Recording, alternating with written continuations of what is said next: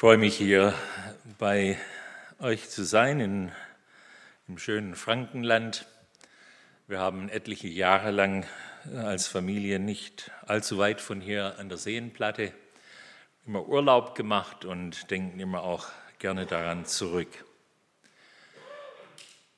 Was habe ich mitgebracht heute am Himmelfahrtstag als Botschaft für uns alle?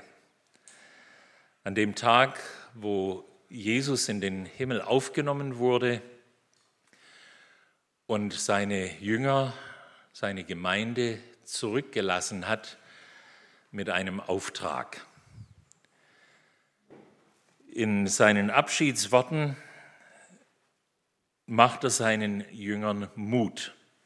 Er geht ja weg und macht ihnen klar durch die Aufnahme nach oben in, in die Wolken, ich werde nicht mehr erscheinen, so wie ich in den letzten 40 Tagen immer wieder erschienen bin. Das, das ist vorbei. Ich bin jetzt weg. Aber ihr seid nicht allein. Und da sagt ihnen das ist der Lehrtext für den heutigen Tag, ihr werdet Kraft empfangen. Ihr werdet Kraft empfangen, wenn der Heilige Geist auf euch gekommen ist. Und ihr werdet meine Zeugen, man kann auch übersetzen, meine Märtyrer sein, in Jerusalem und in ganz Judäa und Samaria bis an das Ende der Erde. Jesus verspricht uns, die wir jetzt in dieser Zwischenzeit in dieser Welt sind, dass wir die Kraft bekommen, die wir brauchen, um seine Zeugen zu sein. Und die beiden Dinge hängen ja auch zusammen. Die Kraft, die er uns gibt, die gibt er uns nicht nur für uns selbst, dass wir uns stark fühlen, dass wir uns gut fühlen, sondern er gibt uns die Kraft, damit wir auch ein Zeugnis in dieser Welt sein können.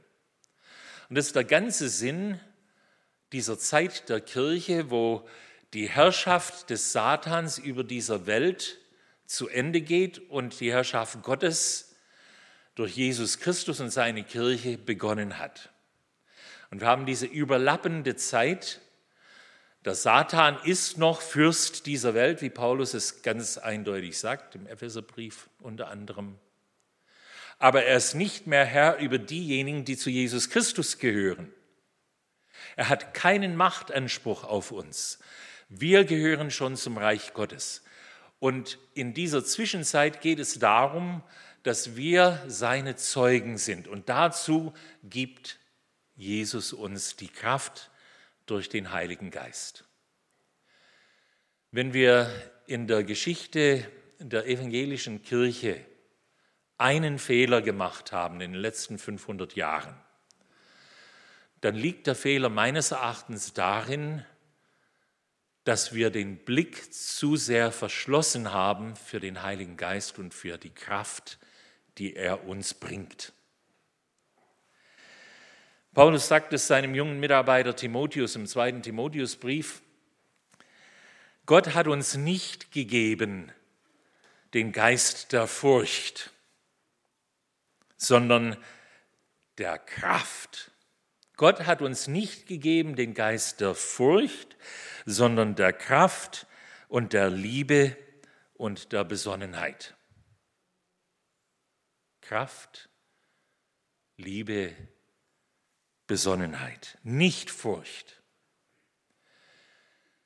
Ich weiß nicht, wie es, äh, wie es euch geht, aber jedes Mal, wenn ich die Nachrichten einschalte, spüre ich wie uns Angst gemacht wird in dieser Zeit der Pandemie.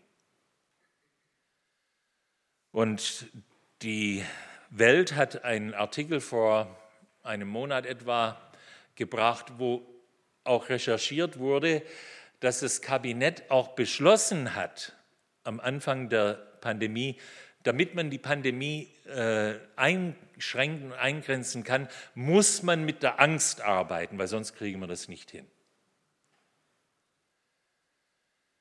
Man kann einen Menschen durch Angst regieren. Und liebe Freunde, liebe Geschwister, genau das ist auch die Mache des Satans. Er regiert über Menschen durch Furcht, durch Angst. Da kriegt er einen, äh, einen Griff, wo er sich festmachen kann, festhalten kann an den Menschen. Aber Gott hat uns nicht einen Geist der Furcht gegeben, sondern einen Geist der Kraft, der Liebe und der Besonnenheit. Wir kennen wohl alle die Furcht. Gott hat uns nicht gegeben den Geist der Furcht. Wir kennen die Furcht. Jesus selbst hat gesagt, in der Welt habt ihr Angst. Das ist Fakt. Wir haben immer wieder Angst. Vieles ist uns unheimlich. Viele machen sich große Sorgen, äh, was wird aus dieser Welt nach der Pandemie? Gibt es die neue Weltordnung, von, von der so viel gesprochen wird? Gibt es den Global Reset, die sich manche politische Parteien sich herbeisehnen und wünschen? Wie wird das Leben weitergehen? Man hat Angst in dieser Welt, immer wieder. Jesus sagt, in der Welt habt ihr Angst, aber er sagt auch, aber seid getrost, ich habe die Welt überwunden. Jesus ist Sieger, Jesus hat die Welt überwunden. Und er schenkt uns die Kraft, die Angst abzulegen und ein Zeugnis für ihn zu sein. Mit all dem, was wir denken, was wir sagen, was wir tun, mit all dem, was wir nicht denken, was wir nicht sagen und was wir nicht tun, können wir ein Zeugnis sein durch seine Kraft. Ich hatte vorhin von der Entführung erzählt, ganz kurz. Ich kann auch jetzt nur ein paar Gedanken, äh, ein paar Begebenheiten aus dieser Zeit weitergeben, aber ich möchte das tun, um, um das zu verdeutlichen. Ich wurde aus dem Auto gezerrt, wurde mit äh, Gewehren geschlagen, äh, wurde auf dem Boden des Autos der Entführer runtergedrückt. Ähm, ein Gewehrlauf wurde in meinem Rücken gehalten, eine Pistole wurde mir an den Kopf gehalten. Da hatte ich Angst. Was geschieht mit mir? Ich hatte gar nicht damit gerechnet, dass das eine Entführung sein kann. In Pakistan laufen die Patanen immer mit Gewehren rum. Aber was wird aus mir? In so einem Augenblick kann man gar nicht mehr denken. Da tritt so ein Schockzustand ein. Und hatte ich Angst, ist das für mich jetzt das Ende? Und in diese Angst hinein sprach eine Stimme in mir, der Herr ist mein Hirte. Der Herr ist mein Hirte der Herr ist mein Hirte. Immer wieder kam diese Stimme, die, die habe ich nicht mir selbst zugesprochen, sondern die wurde mir geschenkt. Der Herr ist mein Hirte. Da war die Angst nicht weg, aber ich wurde ruhig. In meiner Angst wurde ich ruhig.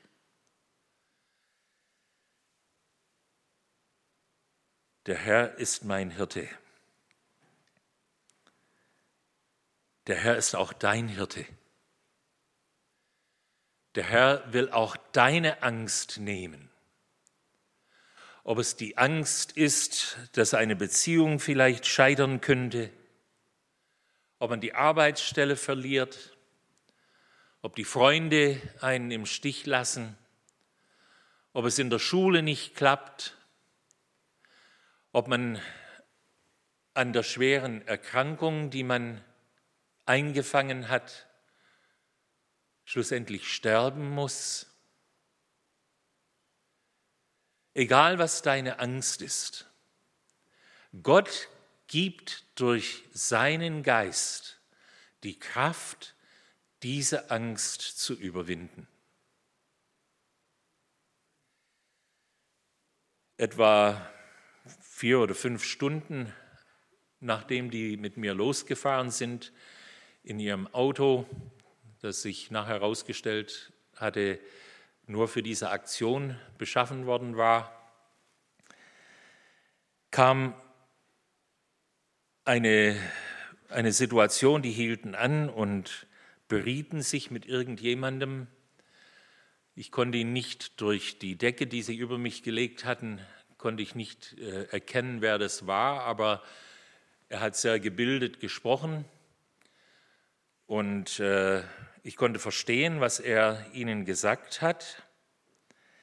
Er hat ihnen gesagt, wenn er euch gesehen hat und gegen euch aussagen kann, dann hat es keinen Wert, bringt ihn 15 Meilen in die Wüste raus und mach Schluss mit ihm.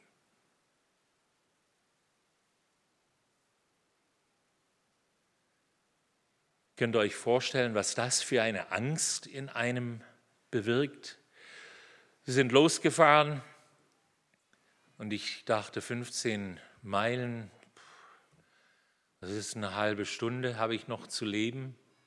Ich sah schon mental in Bildern, wie ich am Straßen- oder Pistenrand hinknien muss und sie mir Kugeln in den Nacken jagen. Ich habe mit Gott gerungen, habe ihn angeklagt, habe gesagt, Gott, hast du mich deswegen nach Pakistan gebracht, dass ich hier in der Wüste wie ein Stück Vieh krepiere? Kann ich nichts für dich tun? Habe ich keinen Wert? Angst und Zweifel und Nöte,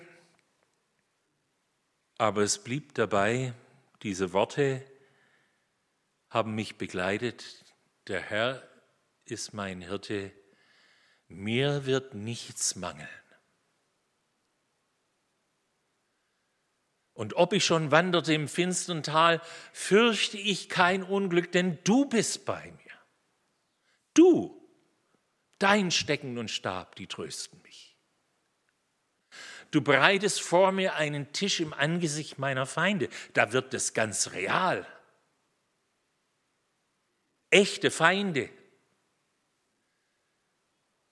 die mich umbringen sollen, auf Geheiß von ihrem Boss. Aber dass ihnen das Geld doch wichtiger war, als was ihr Boss ihnen gesagt hat, war meine Lebensrettung. Die haben mich in einen kleinen Ort gebracht, in einen Raum eingesperrt, mich befragt, ähm, ja, wo ich herkomme, was ich denn mache. Ähm, die haben mit dem Ganzen überhaupt nichts anfangen können. Ähm, die wussten nicht, was Missionar ist. Die, die wussten auch nicht, was Christ ist. Ähm, und dann habe ich gesagt, ja, also Jesus, ihr kennt doch Jesus, Isa al-Masih. Kennt ihr doch, ähm, ihr seid Muslime. Isa, ah, du bist Isai. Also die Patanen, die sprechen äh, nicht die gleiche Sprache äh, wie die Landessprache Urdu. Ähm, und sie haben Masihi, also Nachfolger des Messias, nicht gekannt. Aber sie haben, ah, Isai, wenn du Isai, also Jesus Nachfolger bist, dann sind unsere Probleme gelöst. Frage ich ja, wieso denn das? Ja, es gibt zwei Millionen Christen, die Straßen fegen in, in Pakistan. Und die werden jetzt, wenn wir das bekannt machen, dass der Christ entführt wurde, die werden einen Generalstreik machen und sie werden die Latrinen nicht leeren, die werden den Müll nicht fortführen und es wird von Gilgit im Norden bis Karachi im Süden, wird es im ganzen Land stinken, so dass die Regierung gezwungen ist, uns zwei Millionen Dollar zu geben. Der träumt weiter. Also für mich gibt niemand Geld, das bin ich nicht. Tatsächlich haben die Christen, habe ich erfahren, einen Streik machen wollen, äh, aber die Kirchenleitungen haben gesagt, äh, das macht es nur schwieriger für den Entführten, lasst bitte sein. In der Welt habt ihr Angst. Ich hatte Angst, aber ich wurde auch getragen. Und diese Worte, er bereitet mir einen Tisch im Angesicht meiner Feinde, er salbt mein Haupt mit Öl. Ich bin ein Königskind. Ich bin wertgeschätzt in seinen Augen. Er wird für mich sorgen. Gott hat uns nicht den Geist der Furcht gegeben, sondern den Geist der Kraft. Und liebe Freunde, ich wünsche uns allen, dass wir diese Kraft des Geistes Gottes so spüren in unserem Leben, dass es real wird. Und das kann nur auf einem Wege erfahren werden, nämlich dass wir uns darauf verlassen, dass wir uns in solche Situationen in unserem Alltag hineinbegeben, im Glauben, im Vertrauen, dass Gott das auch richten wird. Ich weiß nicht, was die schwierigen Situationen Ihres Lebens sind. Aber was auch immer sie sind, ihr wisst, was Gott von euch in dieser Situation will. Verlasst euch auf ihn und handelt so, wie er es für und von euch will. Und ihr werdet diese Kraft aus der Höhe erfahren. Die Kraft, die aus der Höhe in euer Herz durch den Heiligen Geist kommt und euch fähig macht, Gott zu vertrauen und ein Zeugnis für ihn zu sein. Ein Entführer haben mich auf den auf die Berge gebracht. Ich kann das Ganze nicht erzählen im Detail. Am zweiten Tag kam mein Entführer rein in, in die Höhle, wo er mich dann hingesteckt hat und äh, in Ketten gelegt. Und er sah ganz kreidebleich aus und ich habe ihn gefragt, wie siehst denn du aus? Du siehst, ja, du siehst ja aus, wie wenn jemand gestorben wäre. Und er sagt mir, woher weißt du das? Ich sage, ich, ich weiß es ja nicht, sonst würde ich ja nicht fragen. Ähm, aber ist jemand gestorben? Woher weißt du das? Ich sage, okay, es ist jemand gestorben, so ist klar. War es jetzt einer oder zwei? Und dann fällt er mir ins Wort, woher weißt du das, dass es zwei sind, die gestorben sind? Ich sagte, jetzt weiß ich es, du hast mir gesagt, ähm, aber es war doch nicht der mit dem Wuschelbart und großen weißen Turban und, und der mit dem schmalen Spitzbart, der das Auto gefahren hat. Er guckte mich entgeistert an und sagte, woher weißt du das? Ich habe gesagt, na jetzt weiß ich es, weil du es mir bestätigst. Ich wollte es wissen, deswegen habe ich gefragt. Ähm, und weißt du, ich bin Christ. Aber es fällt mir schwer, ich kann eigentlich nicht Mitleid haben mit diesen Männern. Jesus hat gesagt, wer das Schwert nimmt, der wird durch Schwert umkommen. Die haben sich das selber eingebrockt, die haben es auslöffeln müssen. Aber die waren doch sicher verheiratet. Ja, jeder von denen hat zwei Frauen. Dann habe ich gesagt, ja, und Kinder werden auch da sein. Ja, ja, eine ganze Latte Kinder. Dann habe ich gesagt, das haben die Frauen und Kinder nicht verdient. Dass sie jetzt als Witwen und Waisen eine ganz, eine ganz schlimme Existenz äh, erleben müssen. Bei den Patanen ist das für die Witwen und, und Waisen ganz schlimm.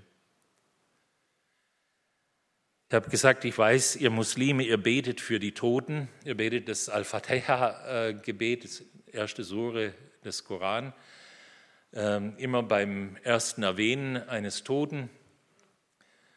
Das als Christen machen wir nicht, wir beten nicht für die Toten, sondern wir beten für die, für die Lebendigen. Gott ist ein Gott der Lebenden.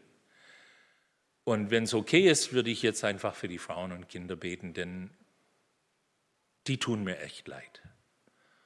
Dann hat er sich einen Schneidersitz mit ausgestreckten Händen, so wie ein Moslem das zum freien Gebet macht.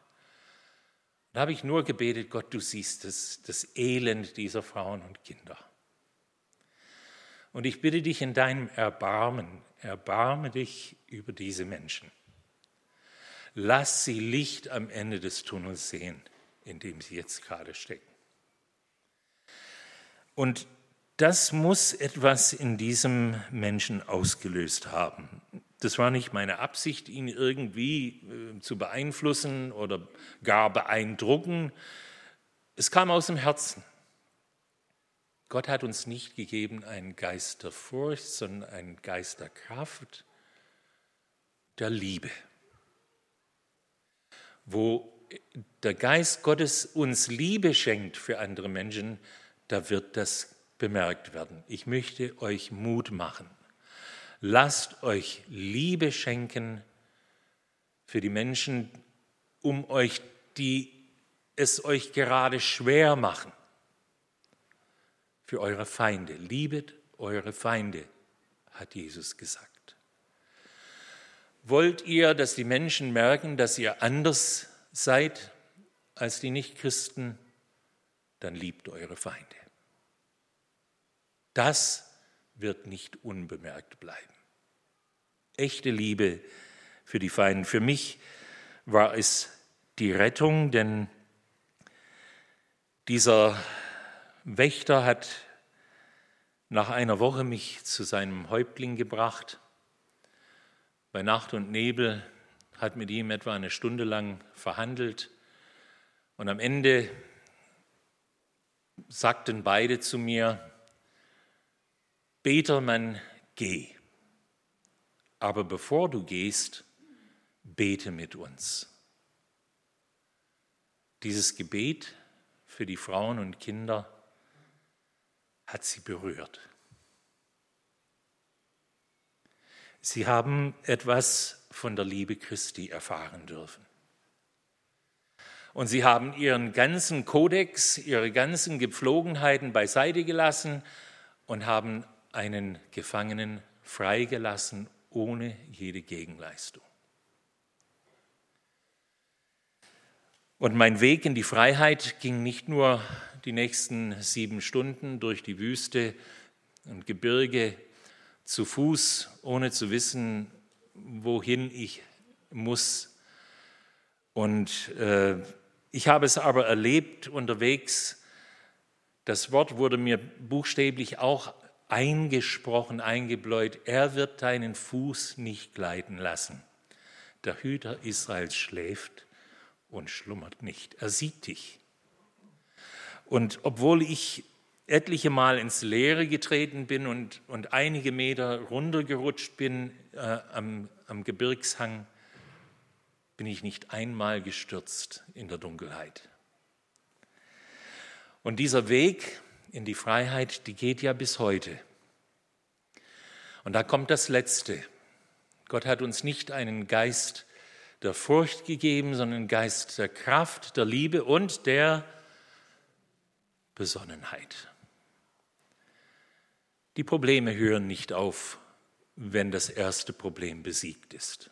Auch nicht, wenn die zweite Hürde genommen ist. Unser Leben ist ein Hürdenlauf, ein Hürdenlauf bis ins Ziel, wenn wir in die Ewigkeit eintreten. Und wir müssen besonnen sein und wissen, diese Widerwärtigkeiten, die werden uns begleiten ein Leben lang. Aber die gute Nachricht, nach der schlechten Nachricht. Jesus geht mit. Er gibt uns, ein, uns seinen Heiligen Geist. Und dieser Geist rüstet uns mit Kraft, Liebe und Besonnenheit aus. Lasst uns beten. Bitte dazu aufzustehen, wenn es möglich ist.